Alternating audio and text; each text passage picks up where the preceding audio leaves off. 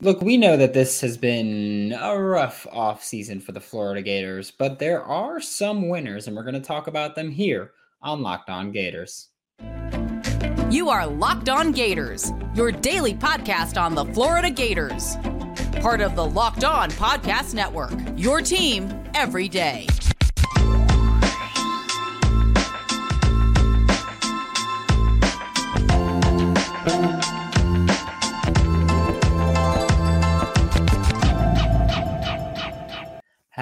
Hello and welcome back to another episode of Locked On Gators, part of the Locked On Podcast Network, your team every day. Thanks again for making Locked On Gators your first listen of the day. We are available daily and free wherever you listen to podcasts. Happy Monday. I'm Brandon Olson. Find me on Twitter at WNS underscore Brandon. Find my written work with Whole Nine Sports and Giants Country of SI.com.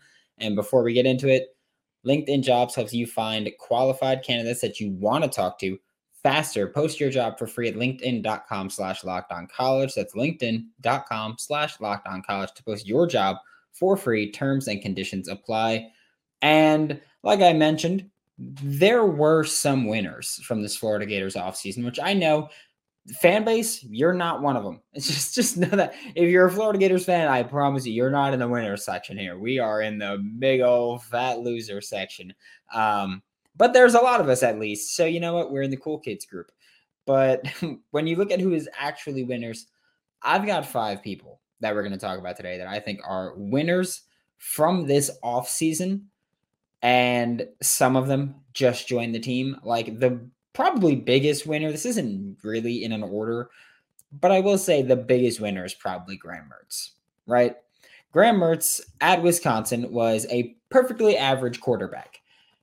And that was kind of just the expectation for him at that point. He came into Wisconsin with incredibly high hopes. He's the highest rated quarterback commit in Wisconsin history. I think he's the ninth highest commit in Wisconsin football history. But now he is a Florida Gator.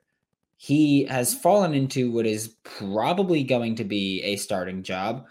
Yes, he still has to beat out Jack Miller III, but I, I don't know about you guys. I'm not bought in on Jack. And it's not it's not that I'm like, oh, I'm so out on him. I'm not bought in on Jack. I'm not fully bought in on Graham Mertz. I will say that whether or not Graham Mertz is great or not, I feel confident saying that Graham Mertz is going to be better with the Florida Gators than he was with the Wisconsin Badgers. And I've been saying that since he came in where I'm like, look, is Graham Mertz great? No, but he is not as bad as he's been, I'll, I'll say, as people have said, specifically Gators fans have said about him, he is not nearly as bad as what some people are saying on social media. Um, he's also coming to a way more modern offense in Florida. And I know that there's a lot of Gators fans that hate the Florida Gators offensive scheme, whether it's the condensed sets, whether it's the 12 personnel, whatever it is. I know there are a lot of Gators fans that hate this Florida Gators scheme. It is not nearly as bad as y'all are making it seem. And I do think that the Florida Gators offense in 2023 will look better than the Florida Gators offense in 2022, primarily because Graham Mertz is not going to be ripping off these 80 yard touchdown runs, 60 yard touchdown run, 40 yard touchdown run, whatever it is. Graham Mertz ain't going to do that if he does, I'd be amazed. That would be really cool to see, considering how everybody's saying that he's not going to. But he, he's probably not going to. Um, but he will more likely than not, I'll say, do the little things better than Anthony Richardson did. And that's not even saying Anthony Richardson's bad, but there were so many simple mistakes that Anthony Richardson made that I believe Graham Mertz will not make. There are again, there are also plays that Anthony Richardson made that Graham Mertz cannot make. And that's one of the things where Graham Mertz is awareness wise, IQ wise, whatever you want to say, mentally better than Anthony Richardson, but he's not nearly physically as good. And it's a lot easier to get, or not a lot easier, but it's easier to get mentally up to speed than it is to get physically because you're physically capped at certain points. So Graham Mertz, I think, will make this Florida Gators offense run more efficiently than Anthony Richardson did, primarily because he'll be able to make these simple passes in with proper placement. I'll say Anthony Richardson had a few just times where it was just so bad. Like the, the pick six against Kentucky on the curl route that was just nowhere near where it should have been. Stuff like that. Hopefully won't happen anymore. But again, you you now also trade off and lose the, the big play rushing ability that uh, Anthony Richardson brought to the table. Another big reason that Graham Mertz is one of the winners here is that the Florida Gators skill position group, I think, is better than it was in 2022. You lost Justin Shorter, and that sucks. You lost Daejon Reynolds, and he had potential. You lost, we'll, we'll say, Trent and Creed, I guess, Whittemore. And obviously, you don't want to lose anybody. But you retained Ricky Pearsall, who is the most talented receiver in this room last year. You still have two great running backs, and now they've got more experience under their belt. Granted, there's a slightly worse offensive line, probably considerably worse offensive line, but you're also going to have way more dynamic playmakers. Look, I, I like Daejon Reynolds. I don't care whatever is going on with him and Gators fans on Twitter. I like Daejon Reynolds as a football player. I think he's a very clean route runner. He got open consistently. And I like that. Even though he's slow, he got open consistently. And I'd rather have someone who's slow and gets open than someone who's fast and doesn't, right? Okay, then. But you will have more dynamic playmakers here with guys like Eugene Wilson III, with guys like Andy Jean, with burners like Aidan Mizell. You're going to have a more dynamic group of pass catchers with Graham Mertz than you had with Anthony Richardson. That's another way that you're going to go, okay, Anthony Richardson created this big these big plays with his legs. If Graham Mertz can just get the ball to the receiver with room to run and you have a more dynamic group, hello, you can create bigger plays in the passing game than you created with Anthony Richardson. And you take that 10 times out of 10, I think at least. So, and also, I'm not saying I'd rather have Graham Mertz and Anthony Richardson. I'm saying that if I have to trade off mobility for more precise passes that lead to more yards after catch, I'm down for it because why not, right? I, I, I just think I'd prefer that. Um, but I think Graham Mertz is probably the biggest winner. Also, because Jaden Rashada fell out of Florida's recruiting class. So guess what? There's no freshman quarterback that we were like, oh, when he could start this year. That's not happening anymore in 2023. There's not that. He's also a big winner because Max Brown is playing baseball. So for spring practices, Max Brown's probably not going to be there for a large portion of it, which means there's even less quarterback competition for, for Graham Mertz. It's Graham Mertz and Jack Miller, and, and that's it for really who's competing for this spot. I'm not saying Max Brown is going to be in the running. I'm not saying Jaden Rashada is going to be in the running.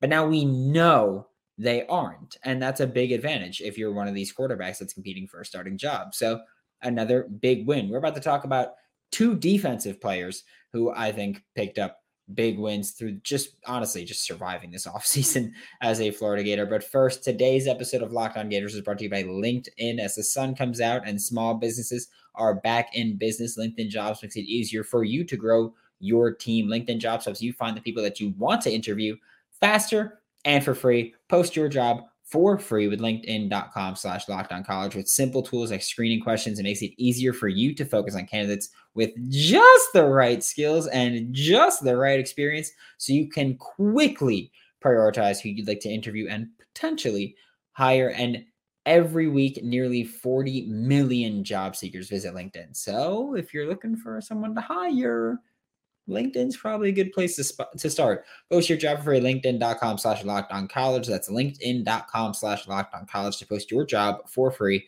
Terms and conditions apply. Thanks again for making Locked On Gators your first listen of the day. We are available daily and free wherever you listen to podcasts. And looking to the defensive side of the ball for some winners, there's two players that I think picked up uh, bigger win that I think picked up the biggest wins from this offseason on the Florida Gators side. And starting off with the biggest winner on defense. Um, it's got to be Miguel Mitchell. I think personally, I, I, think it's Miguel Mitchell. You can say it's Shemar James because Amari Burney's gone, Ventrell Miller's gone, and he's going to get that playing time. Sure. Nobody is benefiting as much as Miguel Mitchell. Miguel Mitchell in 2022 was listed as a safety, and he played both safety and star at different points, mostly star. Looking at the safety room, Trey Dean and Rashad Torrence are both gone. Trey Dean's out of eligibility going to the NFL. Rashad Torrence declared for the draft earlier than he should have. Um, That's just my take on it is that he should have come back for another year or transferred, but he's not NFL ready, in my opinion. So Trey Dean and Rashad Torrence are headed to the NFL. Corey Collier, Donovan McMillon transferred out of Gainesville, and they were in that safety room. And Donovan McMillon was thought of as kind of the next man up. Like it was like, okay, Kamari Wilson and Donovan McMillon next year. Can't wait for it. And then Donovan McMillon left. So now, guess what? Miguel Mitchell, you're up there too. So there's another a bit of mm, we'll say there's more availability at safety for Miguel Mitchell to contribute. Looking at star, where Miguel Mitchell also played, Trevez Johnson transferred to Missouri. Kamar Wilcoxon transferred to Temple, I believe. Corey Collier is Nebraska, and Donovan McMillon is paid with Daejon Reynolds. Um, but Trevez Johnson and Kamar Wilcoxon transferred out. So Star, they're gone. They were two of the three guys on the depth chart. And look, Jadarius Perkins seems like a very nice guy. He does. Um, just based on how he's presented himself since he got to Gainesville. He seems like a very nice guy. Seems very like like he seems like he loves his family a lot. He is not an SEC starter quality star player. He's just not. Miguel Mitchell might not be either. But I feel like I know Jadarius Perkins isn't, and I care more about that. And look, Miguel Mitchell is not guaranteed a starting spot by any stretch. You've got a ton of talented DBs that are coming into this room right now from high school. You got Jakeem Jackson, Dijon Johnson, Jordan Castell. You've got a bunch of players that are coming into this room right now and ready to contribute and ready to compete, right? Yes. But none of them have been with this program for a year like Miguel Mitchell has. None of them have played SEC football before like Miguel Mitchell has. And clearly, this coaching staff likes Miguel Mitchell, that he got significant playing time at certain points down the stretch. Coaching staff clearly likes him.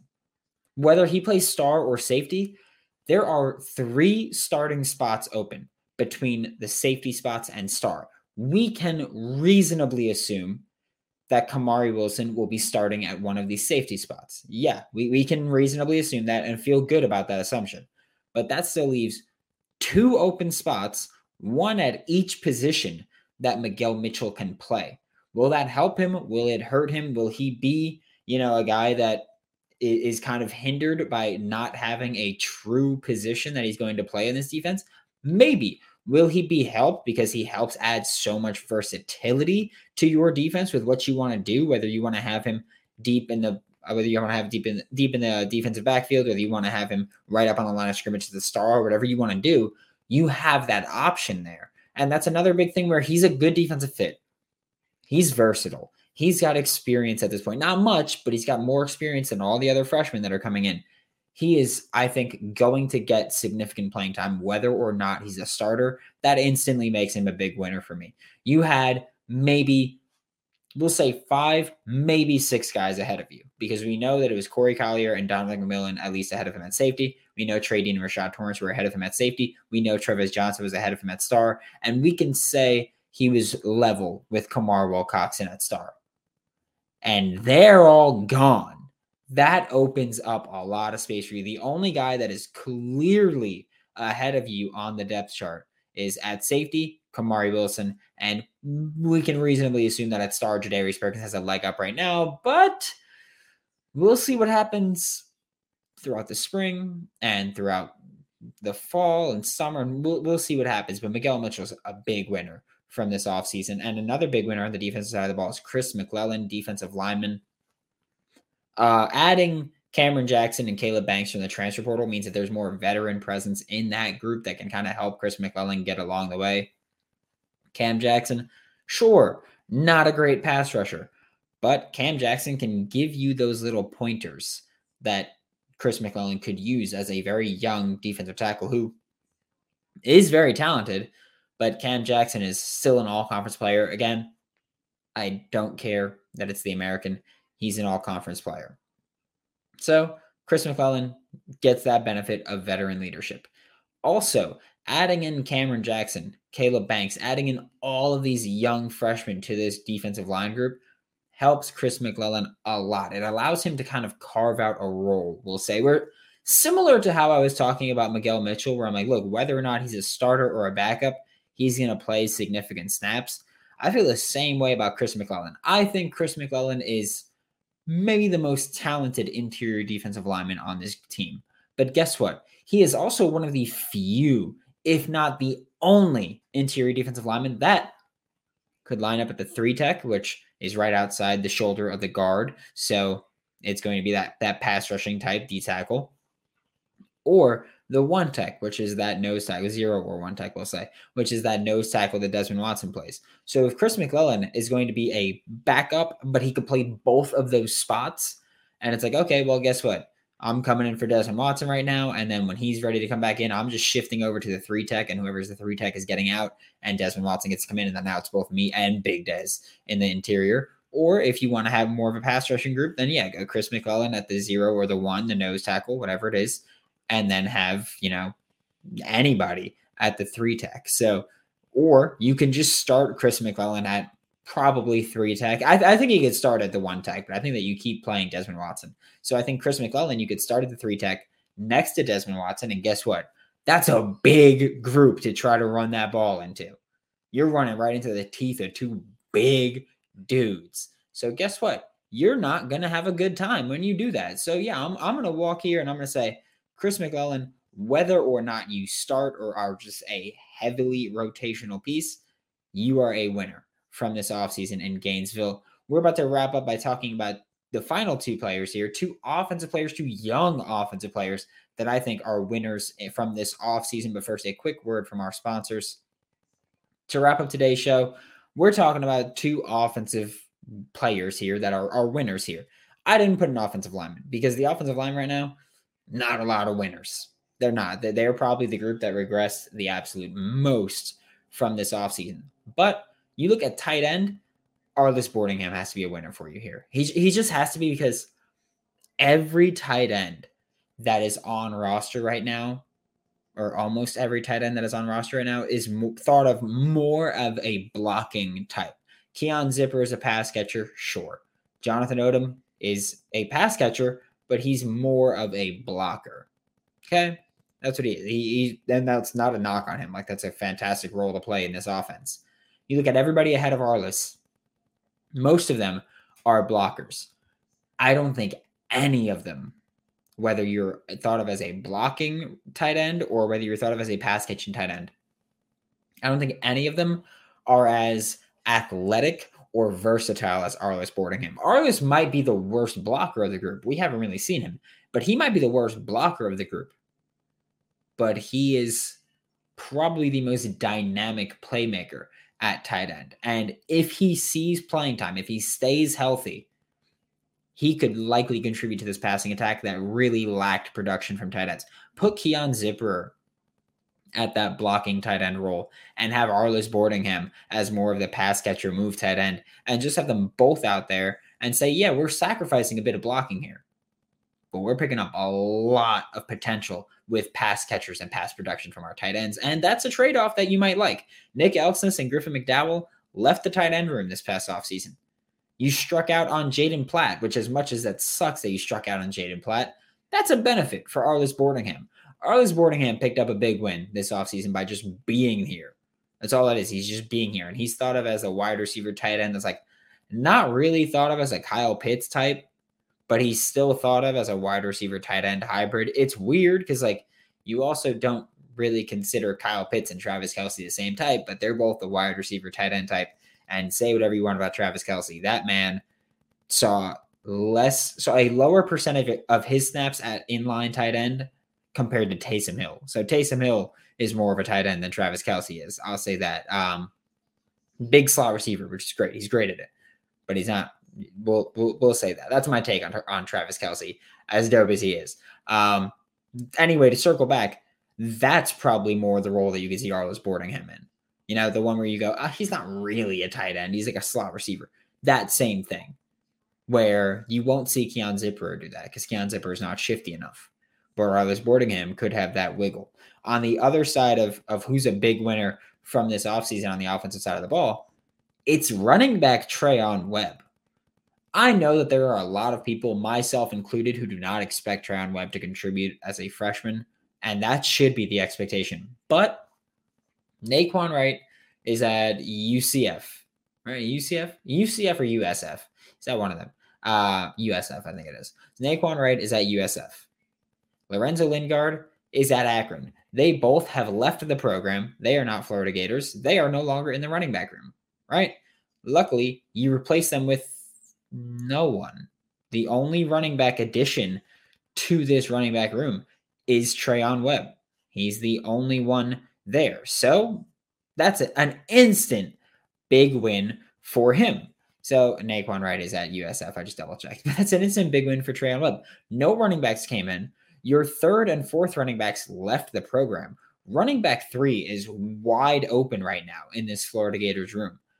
Yeah, Florida is probably bringing in a portal running back, a, an experienced portal running back to be running back three. But until then, Treyaun Webb's in the conversation for running back three. And that's something that we did not expect and we were not anticipating. So for him to be in a position where he could possibly contribute early on, because again, even, no matter who running back three is, it's mostly going to be Montrell Johnson and Trevor Etienne as the main ball carriers. But no matter who running back three is, if it's Treyaun Webb, you're going to see some time, some playing time at some point in time during 2023. So that's automatically a big win to even be in that position right now as, as we're in first transfer portal windows over. So now we're in spring session. You've got a potential, you've got a chance to maybe change Florida's mind. You know, maybe this coaching staff is like, yeah, we want to bring in a veteran running back three, but you show up and you ball out early on. Maybe they're like, oh, maybe we don't need it. You know, maybe, maybe we have a guy who's ready. We just had a freshman last year who was a great running back and ready to contribute. Maybe we have that again, but this time it's Treyaun Webb. Thanks for making Locked On Gators your first listen of the day every day. We are available daily and free wherever you listen to the podcast. We'll be back tomorrow to talk more Florida Gators football. For your second listen, check out Locked On SEC, hosted by Chris Gordy of Sports 790. Get the best coverage on the best conference, including the best university, the University of Florida. For Locked On Gators, I'm Brandon Olson. Don't forget to follow me on Twitter at WNS underscore Brandon. Find my written work with Whole Nine Sports and Giants Country of SI.com. And I will see you all tomorrow.